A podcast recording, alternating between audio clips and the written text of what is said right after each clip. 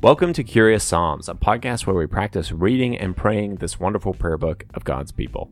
I'm your host, Matt, and today we have a first time guest, Zach Tedrow, to discuss Psalm 83. Zach is our interim director of youth here at Granite Springs, but his full time work is at World Relief Sacramento as their volunteer and intern coordinator. We're really grateful to have Zach here at the church with his thoughtfulness and care for our youth, and I'm looking forward to this conversation as he has allowed me to strong arm him into an episode of Curious Psalms. So, to get us started, here's Zach reading Psalm 83. O God, do not remain silent. Do not turn a deaf ear. Do not stand aloof, O God. See how your enemies growl, how your foes rear their heads. With cunning they conspire against your people. They plot against those you cherish. Come, they say, let us destroy them as a nation so that Israel's name is remembered no more. With one mind, they plot together, they form an alliance against you.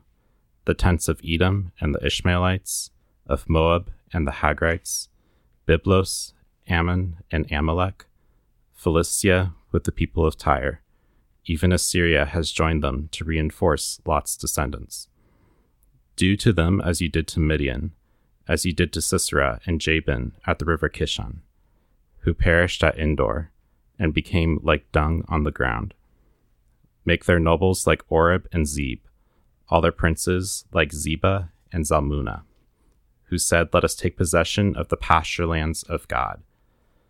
Make them like tumbleweed, my God, like chaff before the wind. As fire consumes the forest, or a flame sets the mountains ablaze, so pursue them with your tempest, and terrify them with your storm. Cover their faces with shame, Lord, so that they will seek your name. May they ever be ashamed and dismayed. May they perish in disgrace. Let them know that you, whose name is the Lord, that you alone are the Most High over all the earth. Zach, welcome to Curious Psalms. Uh, thank you. Oh, you're welcome. you said earlier, and I hadn't thought about it this way, but I quite like it, that for people on staff, it's like a rite of passage to be forced on the podcast. I want to add, you know, having you on for Psalm 83, it's a rite of passage to have to pronounce all those names. Yeah. you did very, very well. Yeah, I practiced. Did you so, really? Yeah. I, just, it, well, I, I was very impressed. I don't think I could have done nearly as smoothly as you did because that, folks, that was a one take reading of the Psalms. So it's it's great to have you on, and I'm looking forward to a conversation, but bit of a tricky psalm. Sorry about that. Yeah. Shall we dive in with the easiest question to start with? Hopefully, the easiest question. What stood out to you in reading this psalm? Yeah. So, when I first read the psalm, I thought, this is not a psalm that you typically are going to hear read in church. Yeah. Like, it's, it comes off a little strong, a little, a, a, little aggressive. just a God, little, like, just a little. Destroy the, our enemies. And so when I first read it, that was like what I paid attention to. But then as I read it again, what really stood out to me was the way that it's a little bit more complicated than that. Hmm. That even though the psalmist here is talking about all of these nations that are coming against Israel and is asking God for deliverance, he doesn't specifically ask for them to be completely destroyed he asks for them to be shamed, for them to to turn back to God, for God to show his power to them. So particularly like towards the end of the psalm in verses 16 mm-hmm. and at the very end in verse 18 it says cover their faces with shame lord so that they will seek your name so even though it starts off with like god all of these people have plotted against israel to completely destroy us and to yeah. wipe your people off the face of the earth He's not asking for direct retribution of God, so wipe them off the face of the earth since they wanted to do that. It's instead asking God, show your power, save your people from this attack, and help those people who want to come against us to see who you are. Hmm. I really appreciate that reading, Zach. I think that's really careful. I mean, like you said, the nuance to this. I mean, what stood out to me too was verse 16 what I love about the way that you've read the psalm is you've taken verse 16 and then read it back to frame everything that's going on in the psalm, which makes sense to me. I read it and just thought, what in the world is going on in this verse? it makes no sense. yeah.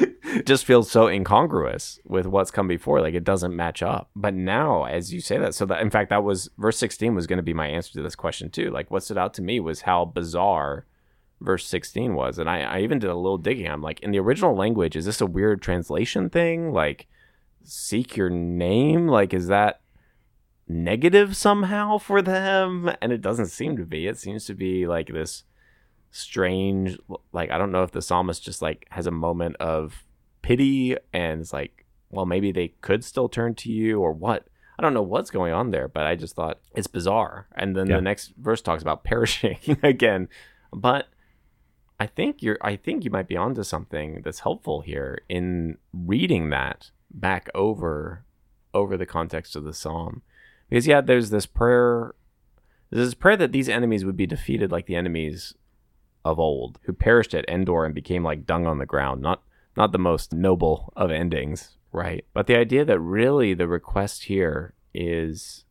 is kind of the vindication of God and his people.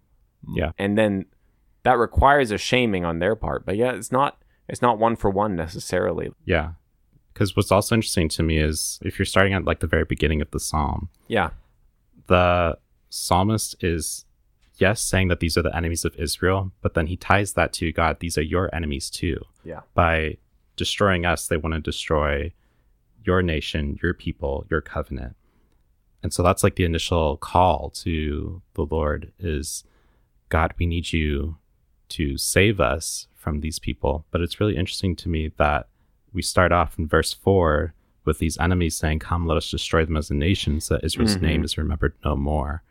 But then we're we're not, that the psalmist is never asking, God, destroy these nations that want to come against your people so that they're remembered no more. We don't see that. Instead, he's asking at the end of the psalm, May they ever be ashamed and dismayed. May they perish in disgrace. Let them know that you, whose name is the Lord, that you alone are the most high over all the earth. Like you're saying, it is a little bizarre that this is the the end of this. This is the request. Yeah.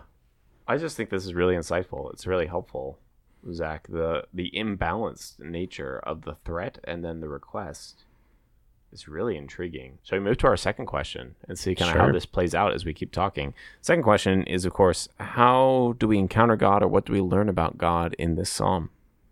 Yeah, I think one thing that I was thinking about as I was reflecting on this psalm with that question is again at the beginning, the psalmist is trying to identify these enemies as both enemies of Israel, but the enemies of God as well. Yeah. And I started thinking about do we automatically assume that the people who we think are might be our enemies are also God's enemies? Do we automatically take that kind of stance of if someone if I think someone has a different different belief or in our context is probably not a literal enemy coming to destroy us, but if I feel threatened by someone, do I then assume that they're automatically God's enemy as well? Mm. And what I see this psalm is a prayer of someone saying, These God, these people are going to come against me.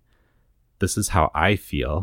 This is what my emotions are. And calling on God to recognize that. It's an extremely honest prayer of his own emotions and wanting to like have them have them destroyed like the Mhm. previous enemies of Israel. But then he still ends with God make yourself known yeah. it, it's still that imbalance Yeah. uh, of not asking for them to be fully destroyed Hmm. but i think that's partially just saying to god this is how i feel about the situation i'm being completely honest of what my opinion of these people is Yeah.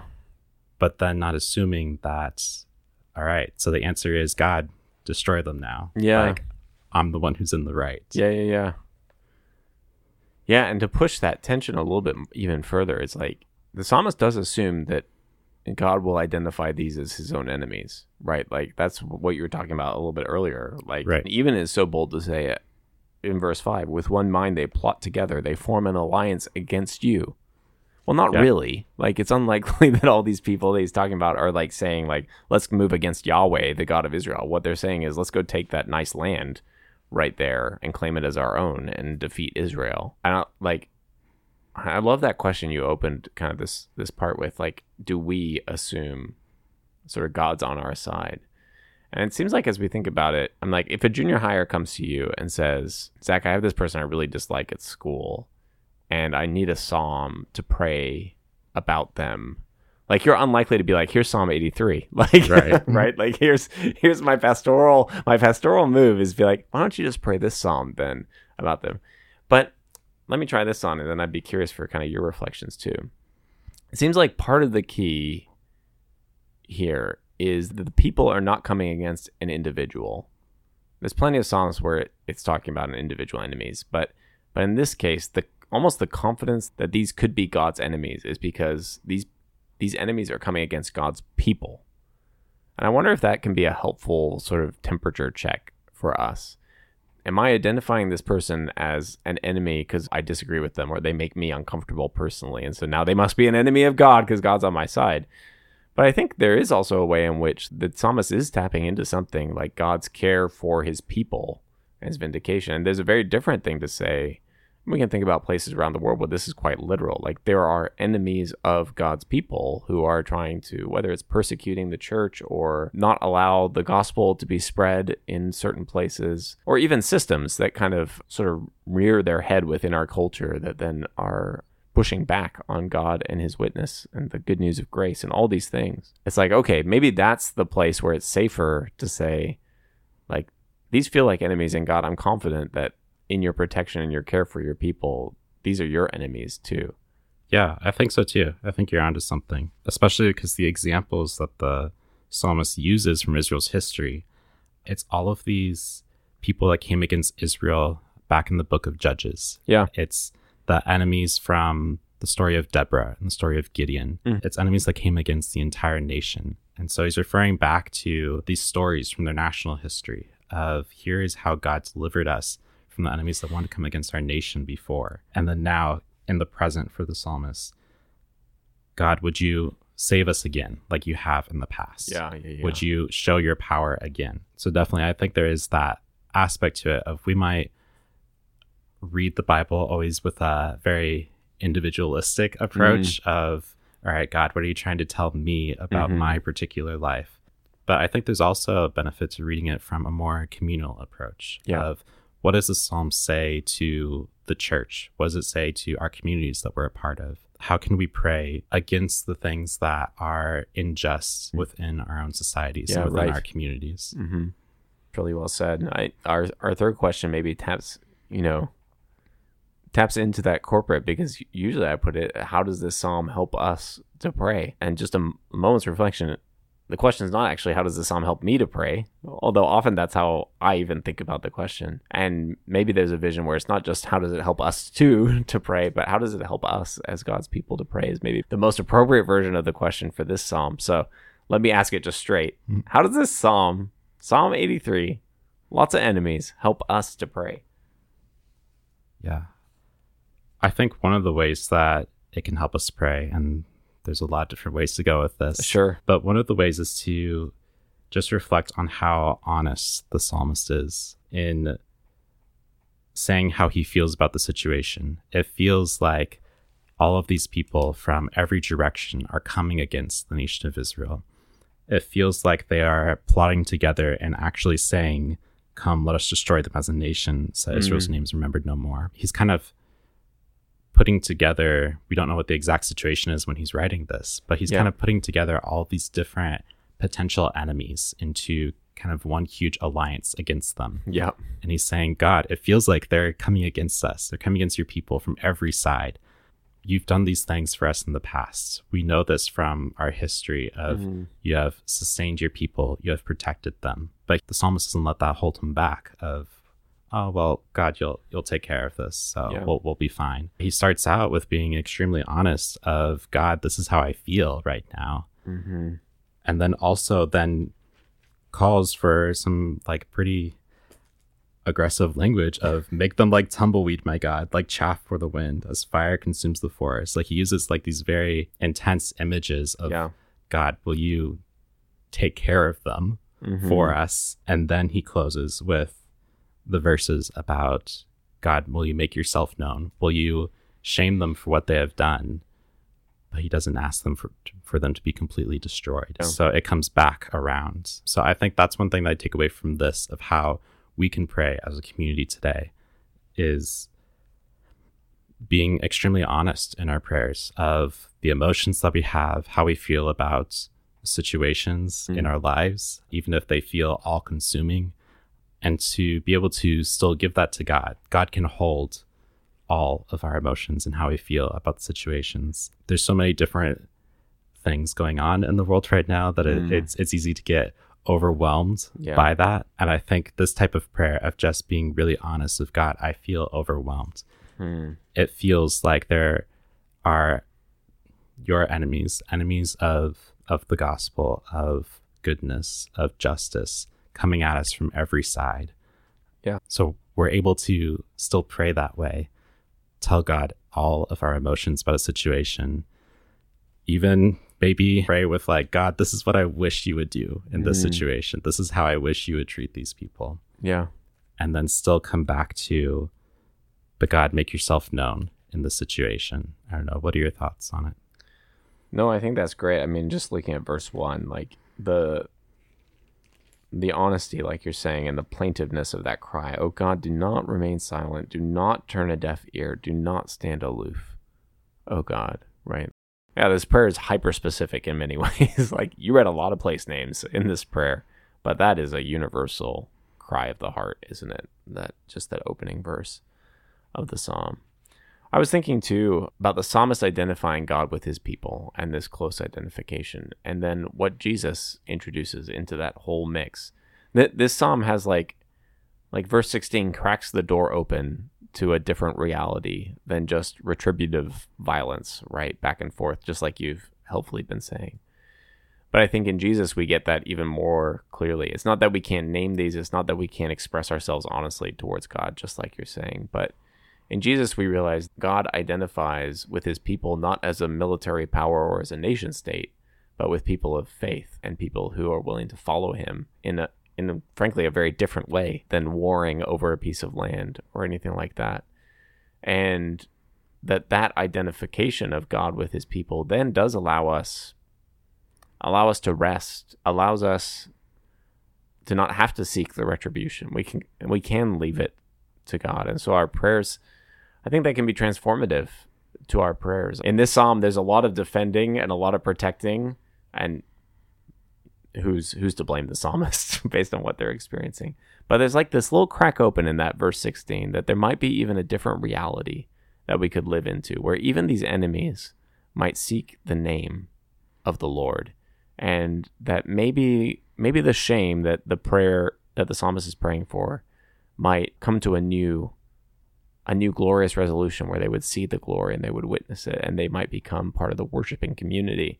And then I think the question was like, okay, well, how do we pray into that reality? And where are the ways that we rest in God's identification with us in Jesus, where we rest in not having to defend ourselves because of what God does on our behalf? And then how does that begin over a lifetime, really, to shape the kinds of prayers? So I don't want to say let's pray dishonest prayers. I think God's looking for our honest prayers, but also as we continue to kind of rehearse this and live out the way of Jesus, what is, how's this going to change? And I suspect that it might over time, over a long, long period of time, right?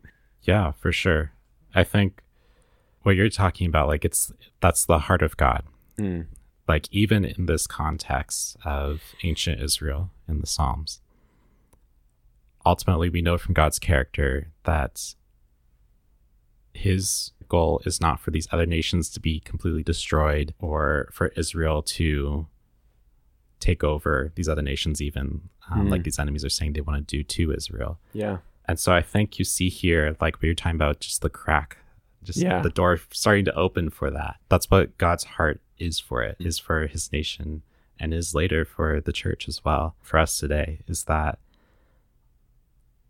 even in the situations that seem seem unjust or seem like too much for us to handle, we can call on God to save us in those situations, to help us through them. Yeah. But also knowing that those other people that we might disagree with, God has just as much love for them. He wants Mm. to see them come back to Him just as much. His care for them is as much as He cares for us. So it, it's kind of reminding me of the prodigal son story, even Yeah. of the father cares equally. He loves both the older brother that has been there the whole time, and he loves the younger brother who has left and done these terrible things against his father. I can see kind of both of those in the psalm Hmm. of God loves the nation Israel, but then he also loves these other nations as well that Mhm. are in their actions wanting to come against Israel. Yeah.